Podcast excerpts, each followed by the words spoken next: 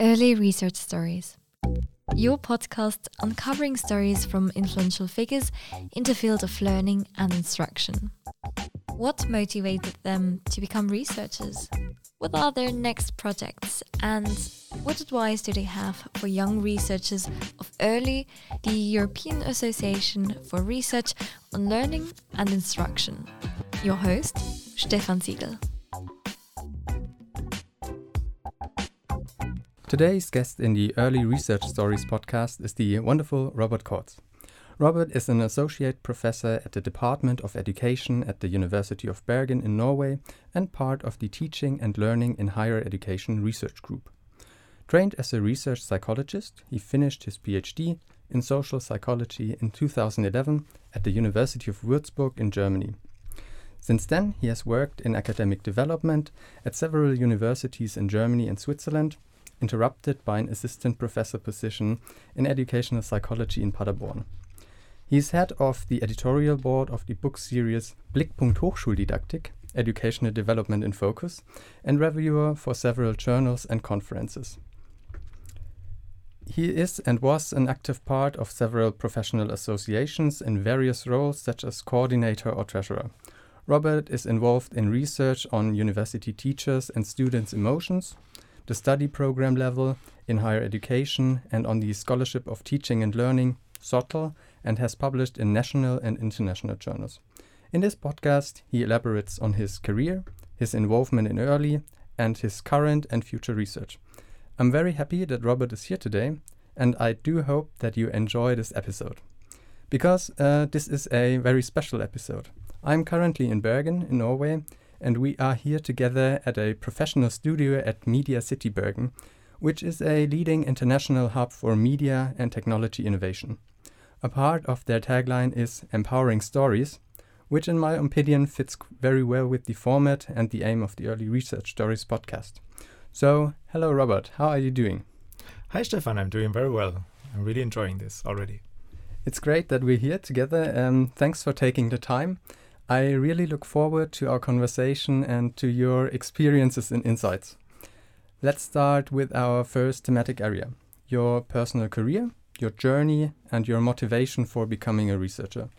Could you tell our listeners and me how and why you started your academic career? Mm. Yeah, I think you already mentioned my PhD in social and motivational research and psychology in Würzburg. This was the start of my career, so to speak. And uh, I started this in 2006, I think, and then finished it finally in 2011. And this was the beginning, yeah. And then, uh, maybe a bit untypically, I decided to leave research, kind of, and go to more practical educational or academic development activities. And this is also what I did then after this. So basically, at the end of my PhD thesis, at the end of this time, I I said to myself, no, I will leave this. I want to stay at the university, but I don't want to be involved in research. That's uh, really interesting to hear. Um, when you think of the beginning of your career, what would you say? What is your most memorable early career accomplishment? Mm. Yeah, I think that actually this decision to to to make a decision to leave one, say, academic field, and in my case it was social psychology, and to move to another field or to another area, still within the university setting, but then uh, with really a different focus. I think this is an accomplishment that I think was really not easy to make, but I was very convinced at that time, and I'm still convinced, of course, that this was a good decision. Um, and then a uh, another, yeah, maybe I don't know if this is a typical achievement or, or accomplishment, but actually finding back to research. So when I worked, when I was working in education development at, at a university in Germany, I found the need and I saw the need to to use research, to do research as well, to actually make education development activities better, to improve this and to go, you know, to include research on student learning and teaching and also teaching. Um, so to to find back to this research and connect research with education development practice, this I would say is maybe also something that I'm kind of proud of. That's super interesting to hear. Uh, I think it's a brave step to step out of research and then uh, even to come back to it. And um, could you tell us about a person or a mentor who made an impact on you or set you on the present path? Mm. Yeah, I mean, I just said that I, I, after I finished my PhD or when finishing my PhD, I wanted to leave research. Uh, this was not because of my PhD supervisor, because he is actually the person who set me on my general, maybe academic path. So it was not about him as a person, it was really more about the field. And this PhD supervisor, Roland, he really uh, had a huge impact on me. I'm not sure that he knows uh, how big his the impact was. Uh, the way he did and does research, uh, these uh, critical questions, uh, going further in being critical about your own work, especially. I mean, it's easy to be critical about somebody else's work, but really to be critical about your own work, to to look further, to look for for possible criticisms of your work. Uh, until today, this has a strong impact on the way how I think about academic things, um, concepts, research, and also I hope at least, when I think uh, also on the way how I do research. And there's another person that I think has a has had and still mm-hmm. has an impact on me during my time as a uh, junior professor, uh, which is the equivalent in Germany to the assistant professor. I, uh, by myself, I asked an established colleague from a totally different field, but my university, same university, I asked her to become my mentor kind of. So it was outside any uh, official mentor scheme and, and nothing official, so to speak. So very unofficial. And what we did actually, we met once a semester for coffee, for lunch, and we talked about things that bothered me. And I really received a lot of important and also interesting advice from her. So um, one of the things why, one of the reasons why I kept on with my way and also with some of my topics, research topics, was actually because of advice that she gave me from based on her experiences in, as I said, a totally different field. Oh wow, really interesting. Um, um, let's move on to the second field. Um, the research in your field and also your future research. What do you think? What have been the major changes in your field of research since you've been working on it? Yeah, this I think there's a lot of developments, many developments, and one important one I guess is that there's a generally higher standard now for high quality mm-hmm. research. So um, maybe also connected to maybe stronger competition. So there's more competition or there's stronger competition. So one example for this is the use of more advanced statistical methods in quantitative research, but I think there's also there's a parallel development in qualitative empirical research. So really, that you have to defend or to to to be clearer and more advanced and more um, uh, clear about what you do and how you do this, and that you really need a lot more statistical, for instance, knowledge and expertise than, for instance, what I uh, received during my uh, time as a student. Um, and topic wise or content wise, I think the topics have broadened also a bit. So, for instance, one of my topics, emotions, is much broader now. There's much more research on this and man- many more um, perspectives on, on, on the emotion topics than now, than was before. So, um, I do think that there's some kind of differentiation and and maybe even divergence somehow in, in terms of content, research content, and generally higher level of um, yeah standards when it comes to research quality and, and methods. Would you say that this applies both to the field of educational psychology, where you are at home, as well as academic development, which is also one of your big fields? Yeah, I would say this applies to both. Maybe a bit more to psychology because, I mean, within the, say, more classical maybe fields such as psychology, there's a, because there has been a strong base basis already in, in terms of methodology and, and thinking and expertise about methods. But in academic development, I would say as well, it also applies to this because we, for instance, in the field of uh, the scholarship of teaching and learning, we are seeing now more advanced or more deeper reflections, more advanced methods. Yeah, I think it applies to this as well. Great, thanks. Um, what are you currently working on? What consumes your time and energy? What are you fascinated about? One of the topics that I'm currently working on, and I think it will work on more in the future even, is um, how we can combine research about university teaching and learning with the actual practice. So this is something that really bothers me and is really going around and around in my head and also in my, I guess, also my work. Mm, how we can make use of we know of what we know from research, but also how we can make use of practice and experiences and um, things and knowledge that comes from teaching and learning practice in university level for research. And I already mentioned the scholarship of teaching and learning. This is one mm-hmm. of the maybe potential ways to go. But of course, there's a number of other ways. And um, this is one of the things that already, yeah, keeps me up somehow, but also um, will do this in the future. And another element, another aspect is the interpersonal in teaching and learning. So, as I already mentioned, university teachers' emotions and students' emotions, you mentioned this also, is one of my topics. And I think, especially in these fields, so motivation, emotion, when it comes to instructional practice, we have a tradition of looking on one of the two sides, so to speak, so on, this, on the teachers, on the students, but uh, connecting both perspectives, this is one of the topics for the future and present. I think that's fascinating and valuable work to be some sort of bridge builder um, between theory and practice, but also between different fields. Um, you already mentioned it. Um, in your opinion, what will be the most important questions you're continuing to work on? What are your next goals regarding your research? What will the future bring for you? Yeah. Uh, maybe I have to mention that I basically just one year ago have started a new position here at Bergen. Um, and uh, this still means so I'm still in a kind of a transition period, you could say. And this still means for me that um, I'm still looking for a good balance between following older, so to speak, topics and developing new topics. So older topics such as emotions, this will uh, follow me, and I, I, will I will continue working on this. But then you also mentioned this in the beginning: work on curriculum level, study program level.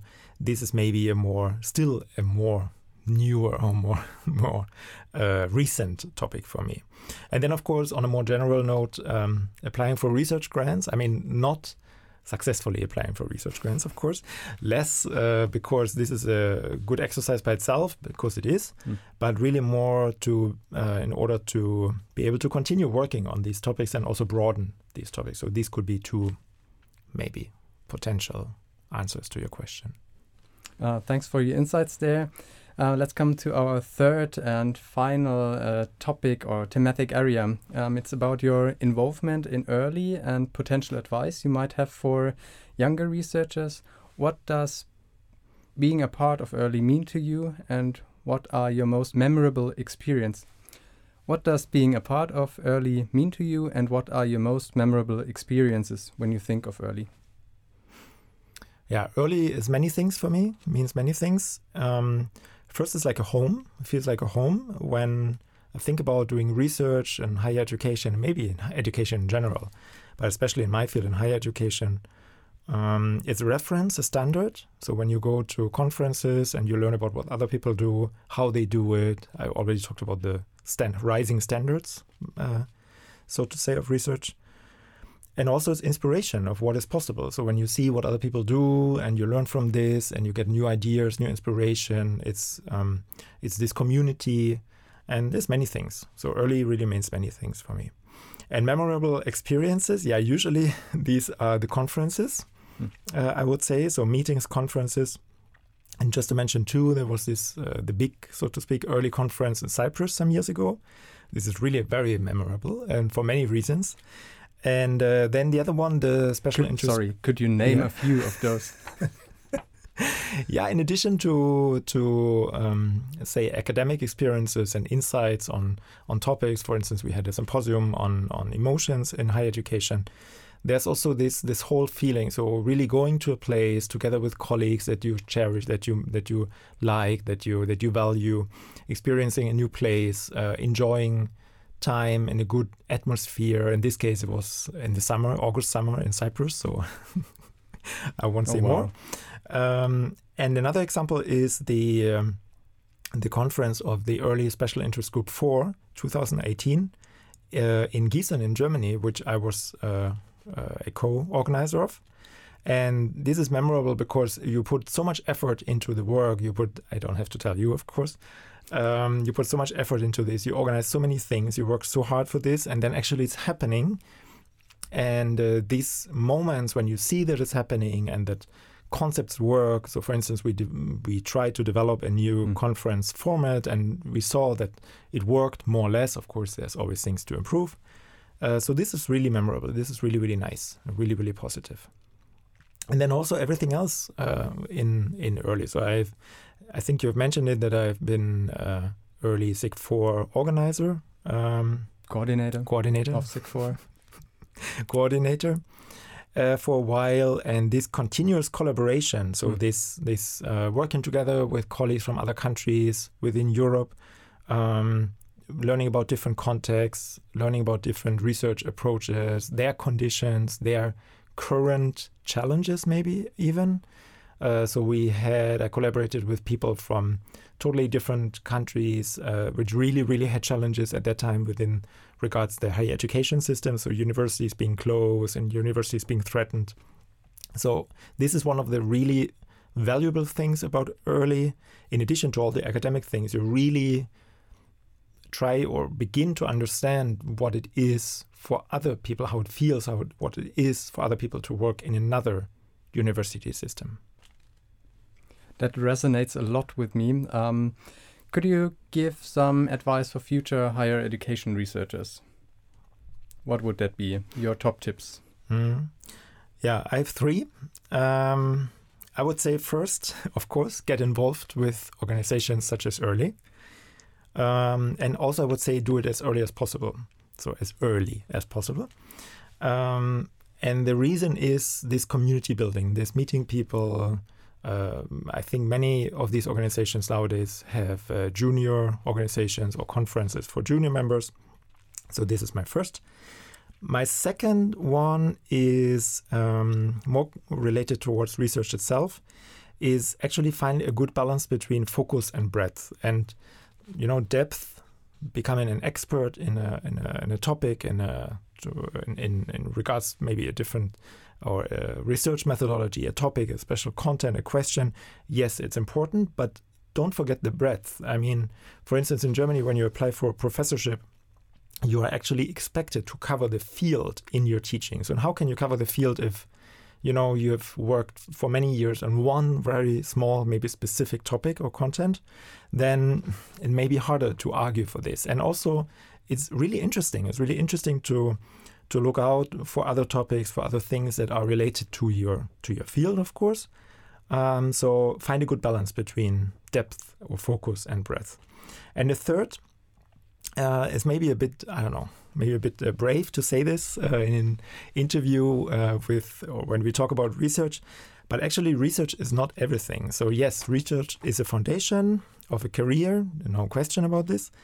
But uh, when and if you apply for things like professorships, you need competences and insight into things that are other than research. This is teaching, this is administration, this is understanding and managing colleagues, such as supervisors, departments. This is even micro political competences, maybe skills, or negotiating with with things. And I think that these kind of competences or skills are often yeah, we don't really talk about this so much. And I think, in addition to the research, competences, skills, and experiences, you also need to develop these competences. For instance, leadership skills, etc. Exactly. Wow. Thanks for the great advice. Uh, thank you so much for your valuable insights and reflections. It was a pleasure listening to you. I hope that all of our listeners appreciate this episode as much as I did. And thanks again for taking your time. And I hope you have a wonderful week. Thank you. Same to you. This is a podcast produced by the European Association for Research on Learning and Instruction in collaboration with the Institute of Business Education and Educational Management and the Media Lab at the University of St. Gallen. Thank you for listening and see you in the next episode. Bye bye.